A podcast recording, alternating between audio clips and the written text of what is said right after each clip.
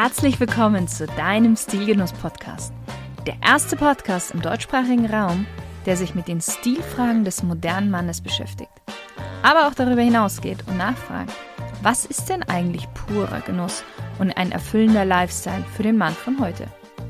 Und das Ganze von Frau zu Mann. Viel Spaß mit der heutigen Folge.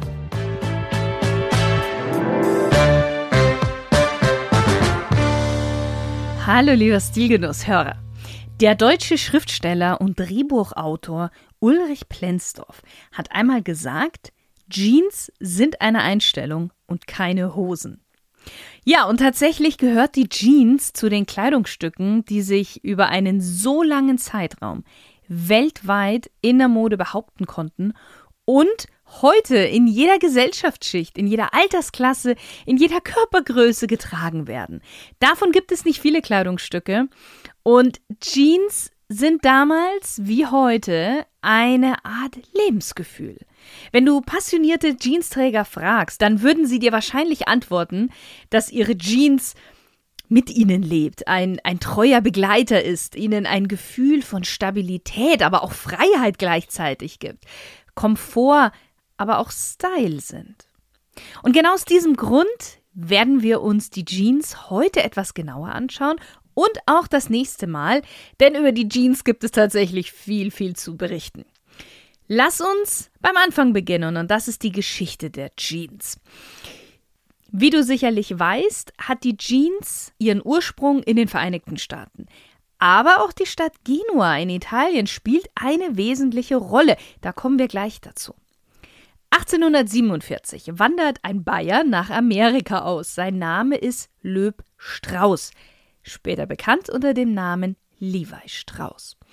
Strauß ist Tuchhändler und er wittert das Geschäft seines Lebens, als in Kalifornien der Goldrausch ausbricht.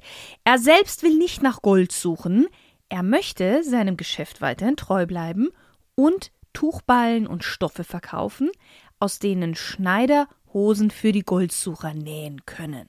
Unter diesen Schneidern ist auch Jacob Davis, ein sehr strebsamer, fleißiger Schneider, der immer gute Qualität abliefert. Als aber im Winter 1870 eine Frau eines dieser Goldgräber seinen Laden betritt und sich beschwert, dass die Hosen immer wieder bei der Arbeit reißen würden, verspricht er ihr, sich um dieses Problem umgehend zu kümmern. Und er hat auch schon eine Idee. Statt die einzelnen Teile der Hose nur zu vernähen, verbindet er sie zusätzlich mit Kupfernieten. Vor allen Dingen auch die Taschen, die die Goldsucher oft mit Steinen vollstopfen. Ja, und seine Idee funktioniert so gut, dass Jacob Davis mit der Produktion kaum hinterherkommt und Konkurrenten anfangen, seine Idee zu kopieren. Davis muss jetzt ziemlich schnell sein und ein Patent anmelden. Es gibt da nur ein Problem. Er kann sich das Patent nicht leisten. Zu dieser Zeit kostete ein Patent 68 US-Dollar. Er selbst verkaufte seine Nietenhosen für gerade mal drei Dollar das Stück. Und da fällt ihm jetzt sein Stofflieferant Levi Strauß ein. Der ist bereit, sich an den Kosten für den Schutzbrief zu beteiligen und er geht sogar noch ein Schrittchen weiter. Er möchte auch in das Geschäft einsteigen. Am 20. Mai 1873 erhalten Levi Strauss und Jacob Davis dann das Patent. Anfangs fertigen sie die Nietenhose aus Segeltuch und nennen ihre Hose auch Hüftoverall. Und wenn du äh, dir mal alte Bilder aus dieser Zeit anschaust, dann erkennst du auch sehr schnell, dass diese Hosen damals weiter über die Hüfte gingen, als sie es heute tatsächlich tun. Aber sie ersetzen bald dieses braune Segeltuch durch einen mit Indigo gefärbten blauen Baumwollstoff. Dieser robuste Baumwollstoff wurde auch für Hosen für die Seeleute aus Genua verwendet. Der Stoff selbst kam aus der französischen Stadt Nîmes. Und jetzt kommt's. Aus der französischen Form des Städtenamens Genua, Gen, entwickelte sich in Amerika dann die Aussprache Jeans für die Art der Hose. Jetzt geht's noch weiter. aus dem französischen Gewebe aus der Stadt Nîmes, Serge de Nîmes, entstand dann Denim für den Stoff. Und auch heute noch spricht man immer von Jeans als Hose und man spricht über Denim, wenn man von dem Stoff redet. Wie ging es jetzt weiter? Ja, nach und nach werden die Jeans überall in den USA bekannt. Urlauber, die an der Westküste reisen, zeigen die Jeans nach der Rückkehr ihren Freunden und ihren Bekannten. Und es dauert nicht lange. Und ja, nicht nur Arbeiter, sondern fast alle Amerikaner wollen diese praktische, aber auch lässige Hose tragen. Nach dem Zweiten Weltkrieg bringen dann amerikanische Soldaten, die in Europa stationiert sind, die Jeans nach Europa. Und in den 1950ern entdecken dann vor allen Dingen die Jugendlichen die Jeans als Symbol des Protests gegen Tradition und auch Autorität. Durch Filmstars wie James Dean, Marlon Brando, Marilyn Monroe wurde dann auch der Bekanntheitsgrad der Jeans extrem gesteigert. Und die ehemalige Arbeiterbekleidung wird zur Kultkleidung. Mittlerweile ist die Jeans eines der beliebtesten Kleidungsstücke überhaupt. Allein jeder Deutsche besitzt im Durchschnitt acht Jeans. Levi's hat seit seinem Erfolg viele Konkurrenten bekommen, wie du dir vorstellen kannst, unter anderem Lee, Wrangler, Mustang, Diesel, nur jetzt mal um ein paar zu nennen. Dennoch zählt Levi's immer noch zu den größten Jeansherstellern der Welt mit rund, halte ich fest, 250 Millionen produzierten Hosen jährlich. Gut, jetzt kennst du die Geschichte, aber lass uns noch etwas in die Produktion der Jeans schauen.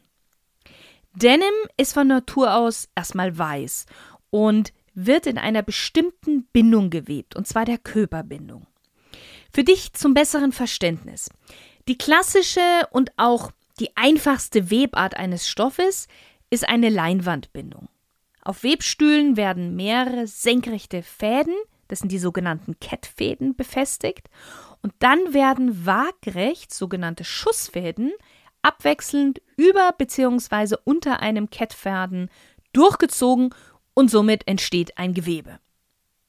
Die Körperbindung ist jetzt eine Weiterentwicklung der Leinwandbindung. Während du bei der Leinwandbindung eine recht gleichmäßige, rechtwinklige Struktur hast, hast du bei der Körperbindung eine Oberfläche mit schrägen, parallel verlaufenden Linien. Du kannst dir gerne mal eine Jeans von dir anschauen und dann wirst du sofort dieses Bild erkennen.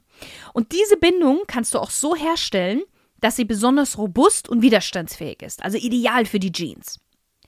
Traditionell wird für Denim nur die Kettfäden mit Indigo gefärbt. Die Schussfäden bleiben rohweiß. Daher ist die Jeans, wenn du nach innen schaust, auch immer weiß und nur außen blau. Kurz etwas zum Farbstoff Indigo. Ja, Indigo kommt normalerweise aus den Blättern der Indigo-Pflanze. Dieser Farbstoff ist aber heute sehr, sehr teuer und wird deshalb hauptsächlich künstlich hergestellt. Hättest du gedacht, dass eine Jeanshose aus bis zu 60 Einzelteilen besteht? Hosentaschen, Reißverschluss, Gürtelschlaufen, Knöpfe und vieles, vieles mehr. Damit diese ganzen Einzelteile zusammenhalten und eine Hose ergeben, werden sie mit einem sehr robusten, starken Garn, meist in Orange, Gelb oder auch so bräunlich zusammengenäht. Zum Schluss kommen noch die Knöpfe und Nieten daran, damit es auch wirklich eine Jeans ist. Und ja, normalerweise wäre jetzt jedes Kleidungsstück fertig zum Verkauf, nicht aber die Jeans. Jetzt kommt noch ein wesentlicher Schritt. In einer großen Waschtrommel werden die Jeanshosen gewaschen. Und jetzt bekommt die Jeans ihren eigentlichen Charakter, denn je nach Waschung wirkt die Jeans später anders. Die beliebte Stonewashed Jeans zum Beispiel, zu Deutsch mit Steinen gewaschen, wird zusammen mit Bimssteinen oder Enzymen gewaschen. Diese beiden Zutaten reiben die Farbschicht stark ab und die natürliche Farbe des Denim kommt zum Vorschein. Je länger man den Stoff wäscht, desto heller wird er, das gilt allgemein. Und eine Jeans kann man tatsächlich bis zu sechs Stunden waschen. Ich denke mir, du kannst dir jetzt auch vorstellen, wie viel Wasser zur Herstellung einer Jeans gebraucht wird. Mm, ich kann dir mal im Vergleich dazu ein Beispiel nennen. Alleine für das Anbauen und für die Ernte von einem Kilo Baumwolle gehen schon allein über 10.000 Liter Wasser drauf.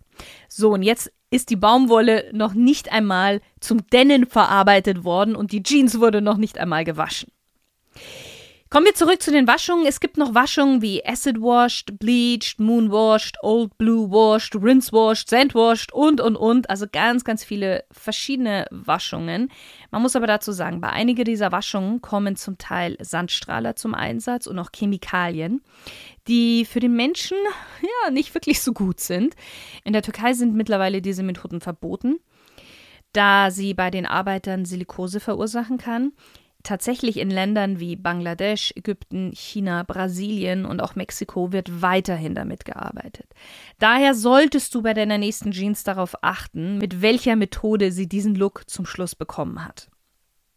Da du jetzt auch weißt, wie die Jeans hergestellt wird, ist für uns als nächstes interessant, wie die Jeans nun am besten sitzt. Welche Hose ist für dich die richtige? Ich sehe nämlich viele gut aussehende Männer, die Jeans tragen, die nicht richtig passen. Und ich frage mich oft, sehen die das nicht? Haben die keine gute Beratung, keinen guten Freund, der ihnen sagt, dass die Jeans nicht wirklich gut an ihnen aussieht? Und das liegt bitte nicht an der Figur selber. Der folgende Passform-Leitfaden, den ich dir jetzt nämlich gebe, gilt wirklich für alle, unabhängig von Alter oder Körpertyp. Denn ehrlich, es gibt keine Entschuldigung dafür, Kleidung zu tragen, auch Jeans nicht, die nicht richtig sitzt. Wie lang sollten Jeans sein? Ein großer Teil meiner Kunden hat zu Beginn unserer Zusammenarbeit Jeans in ihren Kleiderschränken hängen, die viel zu lang sind. Die Jeans sollten so lang sein, dass sie nur leicht auf deinem Schuh aufliegen, beziehungsweise mit einem kleinen Knick. Das sieht viel eleganter und rundum auch schicker aus, als wenn du die Jeans umschlagen musst. Sie sich um den Knöchel herum oder vielleicht schon ab Knie sogar shoppt. Wenn du die perfekte Jeans hast, sie aber zu lang ist, lass sie einfach von einem Schneider auf die richtige Länge bringen. Das kostet normalerweise nicht mehr als ein paar Euro und es ist absolut wert. Wie sieht es aus mit der Weite? Eine Jeans sollte nie zu eng sitzen.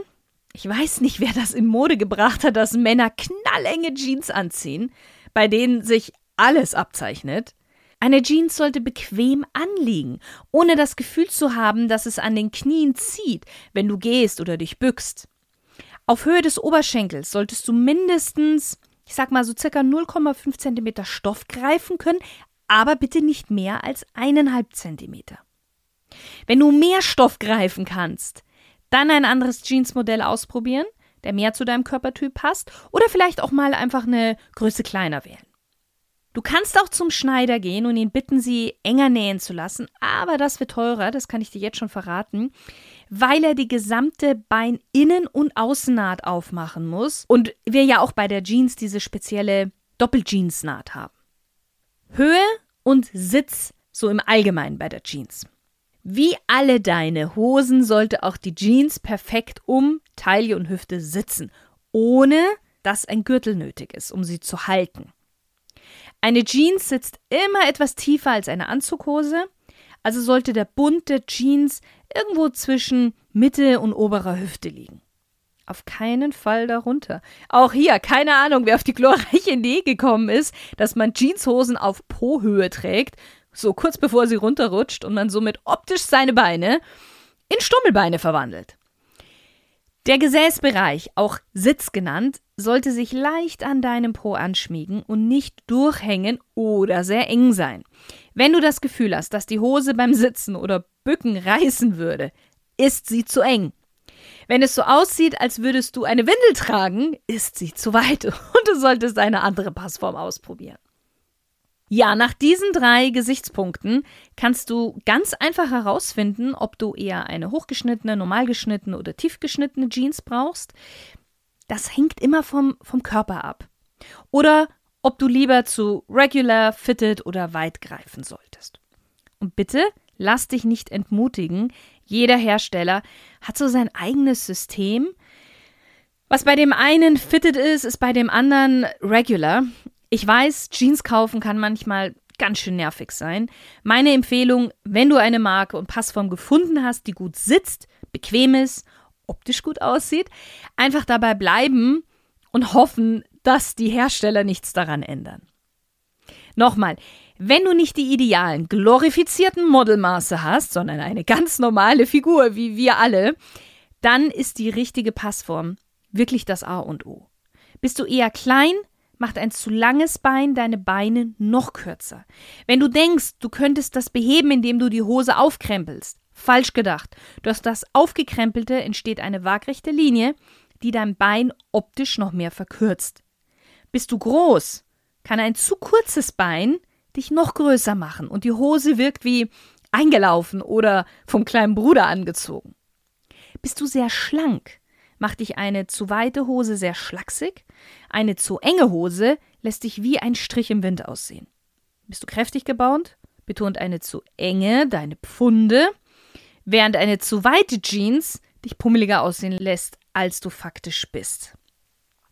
So, lieber Stilgenusshörer, nächste Woche geht es weiter und zwar damit, welche Farben du haben solltest, wie du deine Jeans richtig pflegst und was du auch sonst noch so beim Tragen einer Jeans tunlich vermeiden solltest.